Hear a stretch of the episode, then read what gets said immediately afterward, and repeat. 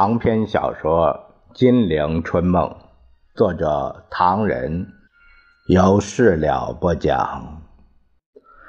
第七集三大战役第三十三回：云海茫茫，迁都苦无安全处；前途渺渺，挂印愁有掣肘人。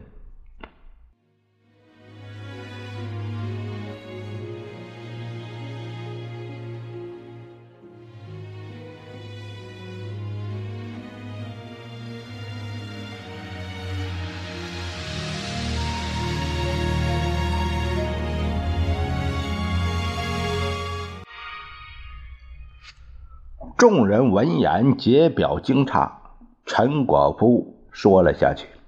不但如此，中苏友好同盟条约还阻碍了张群先生与麦帅商谈的那件事，由美国去恢复日本军事经济潜在的计划，因此也阻碍了中日韩东亚同盟的建立。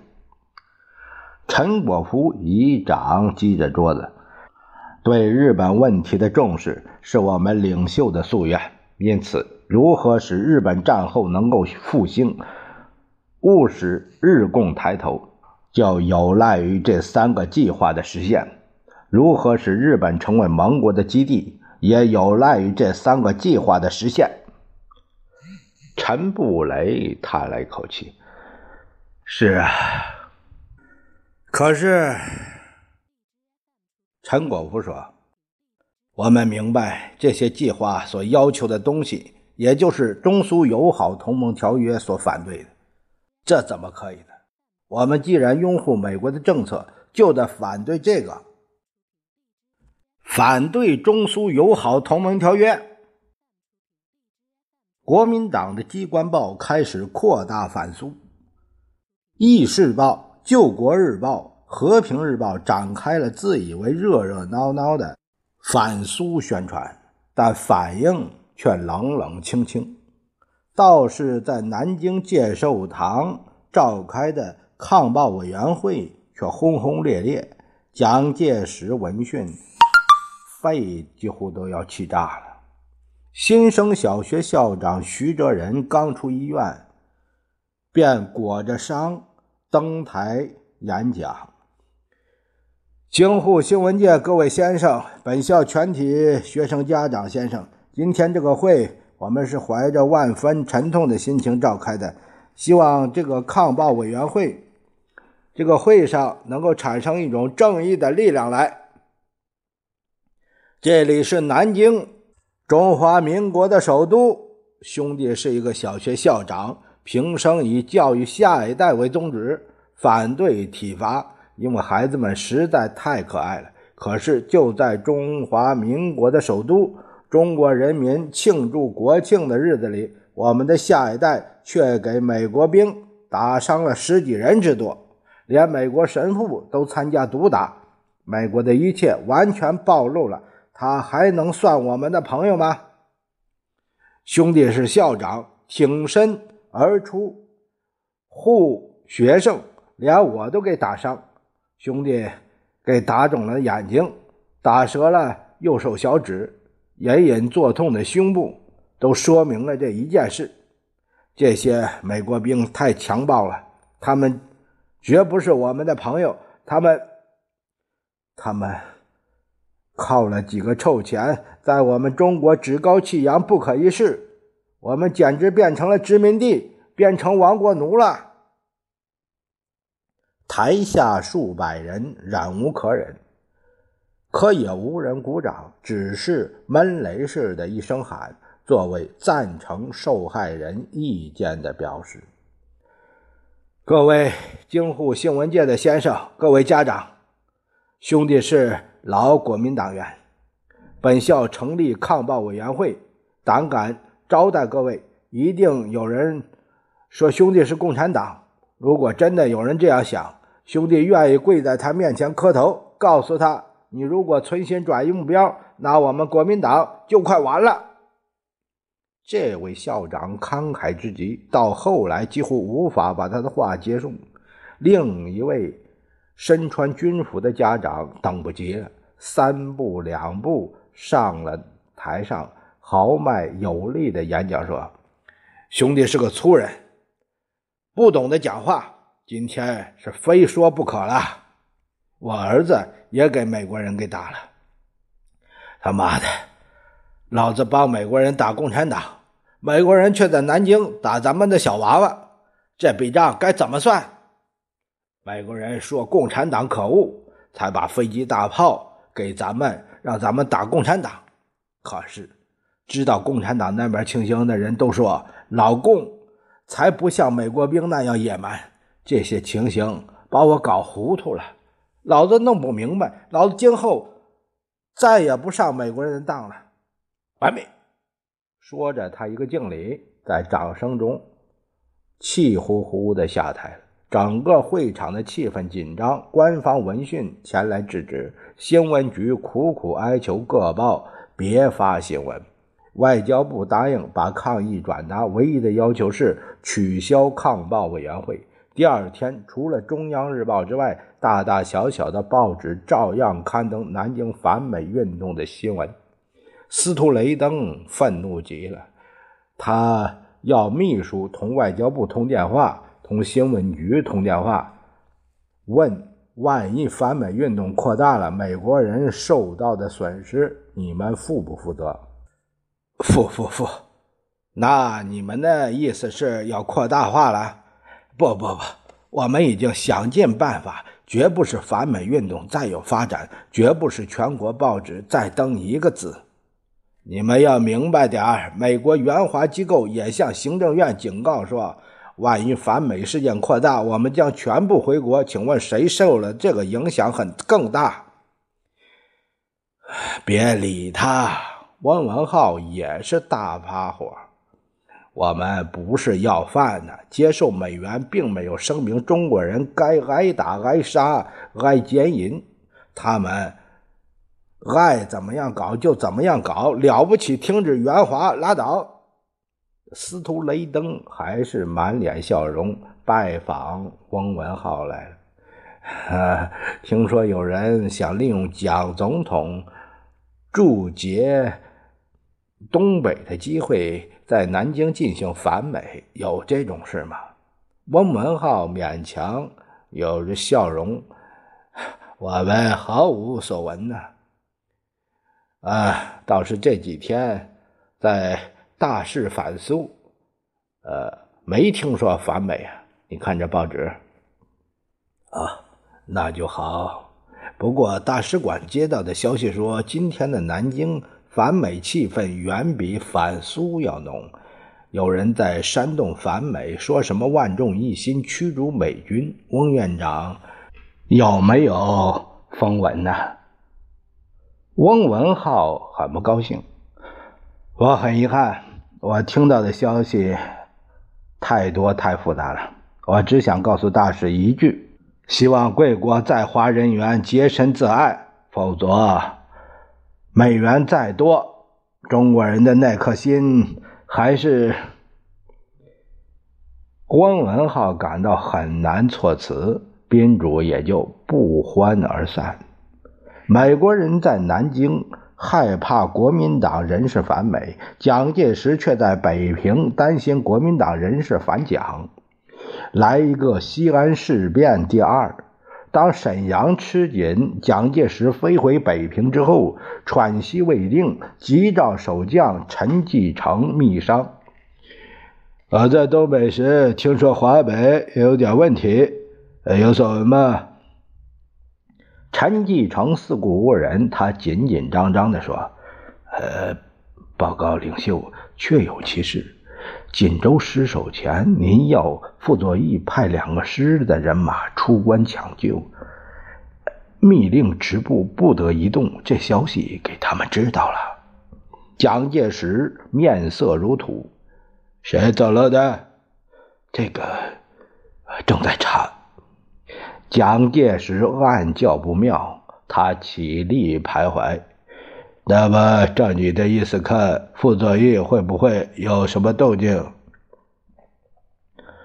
陈继承一头汗，的确没有具体的事实，但傅作义的态度很那个，有好些地方他都。这个人的脾气是这样的，不过他有很多长处，我们不能在此时此地同他闹翻，那太糟了。如果再来个西安事变，那还了得？陈继承四肢瘫软，结结巴巴地说：“那既既既然如此，那那那我们还还是把聘金交给他吧。记得长春沦陷后，领袖。”曾要傅作义离开聘金，或援东北，或守华中，但都遭拒绝。我看，不但我，我应该离开北平，呃，领袖也该早日回京才是上策。此计虽好，但傅作义到底要搞什么？陈继承他怎么敢乱说呢？立言无他。蒋介石越觉得可疑，就形如盘问起来，措辞严厉。陈继承急着回答说：“他们，他们希望在北平独当一面，不希望领袖坐镇。为什么？”陈继承一身汗，心想：这他妈的，这难答复了。华北部队反对蒋介石指挥作战，因为凡是蒋所指挥的战役。大都是如此这般，但那如何可以转告呢？陈继承急的出了一个答复：“呃，因为他们对领袖的安全要负责。”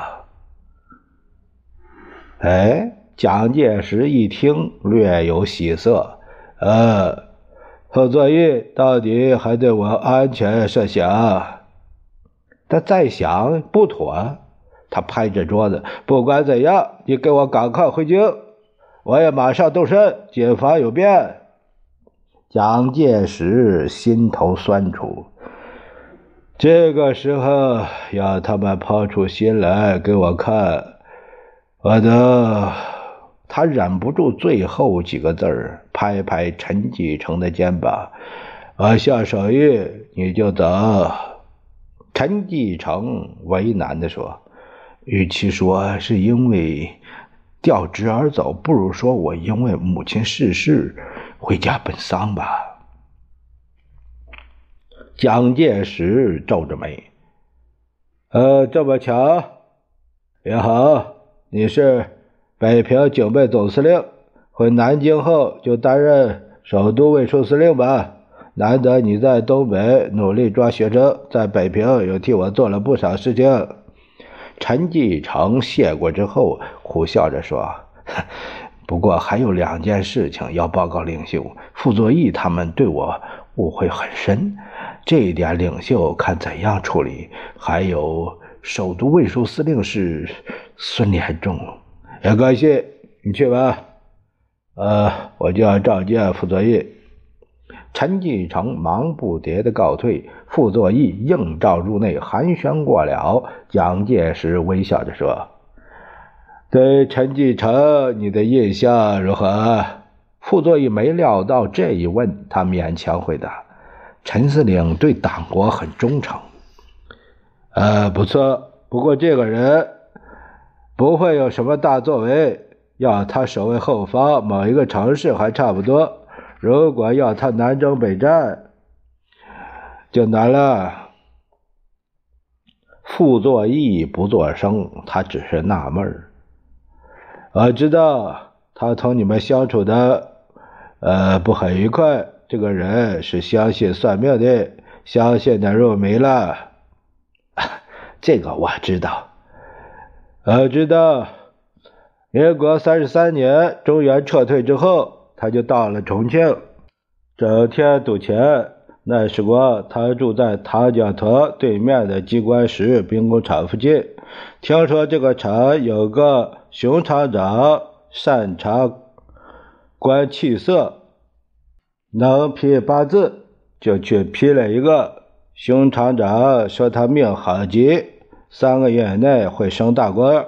陈继承乐不可支，到处乱讲。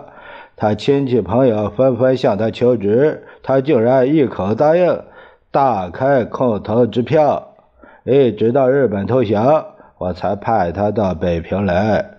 因为这个人倒也安分守己，可是他太没出息，就会同你们发生摩擦。我已经把他调走了，你可以告诉部下平平气。傅作义心头极不舒服。总统，我们同陈将军之间并没有什么。再说，他同上官云香一样，是华北剿总四个副总司令之一。如一定要走，也得好生欢送。蒋介石听后拼命的摇手。呃，无论如何，陈副总司令同我们相处一场，也得尽尽朋友之道。好在总统手谕还没交下。我说不背了就不背了。他是。笨母丧，料理家事，心情欠佳。我看算了。对于华北局势，副总司令有什么看法？啊，没什么新的看法，一切凭总统的命令。我云离京太久，归心似箭，不出后天我就要回去。不过此事。只有你一个人知道，对外不宣布。那东北的指挥，当然你来，我日理万机，对华北军事实在抽不出时间来。于是第二天，陈继承没见手谕，就先飞走了。第三天，蒋介石匆匆布置，秘密上机，好不惨然。故都在机翼下渐渐消失，碧瓦朱栏不可复见。蒋介石绷着脸儿，要不是侍从人等在机上戒备，他恨不得痛哭一场。蒋介石说：“陈继承喜欢看相，相信八字，但他自己同样喜欢这个，只是不便启口而已。”蒋介石深深的感到，今后还是少动为宜。以济南、长春、锦州、沈阳为例，每一个大城失去前夕，他总是送葬似的在上空飞翔一番，甚至目睹共军入城，毫无办法。他自己认为太倒霉了。这次黎平，此生能否再来？蒋介石已不敢往下想。此行出发时，曾在南京扬言必收回济南，但如今归去，失去的已不止济南一地啊！这个样子，打回票，在蒋介石生命史上却属空前。难堪极了，云海浮沉，坐机飞行。蒋介石迷迷糊糊入梦，却又猛地惊醒。大局完了，回去将如何措辞？美国方面咄咄逼人，又将如何应付？迁都之说甚嚣尘上，到底应该搬向何处呢？有人主张重庆，有人主张广州，有人主张台湾。风风雨雨，莫衷一是。蒋介石后悔把迁都的准备告诉了较多的人，弄得除了增强悲观绝望的气氛之外，一无是处。蒋介石在空中放眼望去，云天寂寞。去无一人，感到只有太空中才最保险。但迁都无论如何没法搬到太空来。心想，中国历代帝王迁都几乎全是失败征兆，唐宋南移接着亡去，只有抗战时期的迁都确有其战略上的意义。但如今剿共失败，搬到。广州、台湾之后，还能像八年抗战似的有回去的一天吗？蒋介石整个人都瘫软了，在机上，在官邸，在紧急会议上，他都瘫痪了似的。他失去了往昔的一贯命令口吻，软乏的问文武大臣。怎么看怎么办？翁文浩、张全、何应钦、张立生、王云武、于右任、吴铁城、孙科等人闻言失色，因为蒋介石从来没有这样问过文武大员：“你们看怎么办？”局势之严重，可想而知。孙科开口道。为今之计，只有先迁都再说，以策万全。外交部重要档案搬到广州，各航空公司、轮船公司到广州、香港、台湾的客票至少订到明年二月。何应钦说：“沈阳太远。”话犹未完，蒋介石长叹一声：“啊，那……”我这次回来心情坏透了。明昨天在北平，纽约先驱论坛报记者史迪路曾向我提过三个问题，要求解答。第一个问题，他问我们失败的基本原因是什么？我说我们曾经犯了战略上的错误。我们过去处处设防的结果，变成兵力分散，给他们以大吃小，逐个击破。他们又实行土地改革，军力大量扩充。针对这些教训，蒋介石几乎伏在桌子上说话。同时，为了沈阳、太原等，万一守不住，留条后路。我告诉美国人，以后我们的战略战术将不争一时、一地之得失。当然，我不希望再有坏消息。第二个问题，他问我是不是将用全力保卫沈阳。我说，如果你们美国这些民主国家。对我们的反共战争仍然隔岸观火，那南京政府可能因此崩溃，而世界战火也将从此开始。我告诉美国人：无完整之东北，既无完整独立之韩国，也无和平之东亚，而太平洋的险恶风云也将以东北为起点。吴铁城急着问：“美国人怎么说？”“哼，一个新闻记者，他能说什么？他只是把我的话记下来发出去。”第三个问题，他问我们政府在世界反共阵营中所处的地位问题。我说了很多，归纳起来一句话：欲救世界。必先救我蒋介石。半晌，蒋介石举杯喝水，杯子分明已空，但他以为有水，喝了两口。陈布雷见状，几乎昏厥，他认为实在是不祥之兆，忙叫侍卫倒水。蒋介石这才真的喝了水，凄然地说。结合局势，未来三个月的发展，可以决定一切。能安全度过三个月，我觉得很不易。军事局势害极了，企图退回热河的五个军已经完结。杜聿明。廖耀湘失踪，东北二十万部队就这样完了。现在的局势，抗战以来最最严重的，希望大家同心协力，经常合作。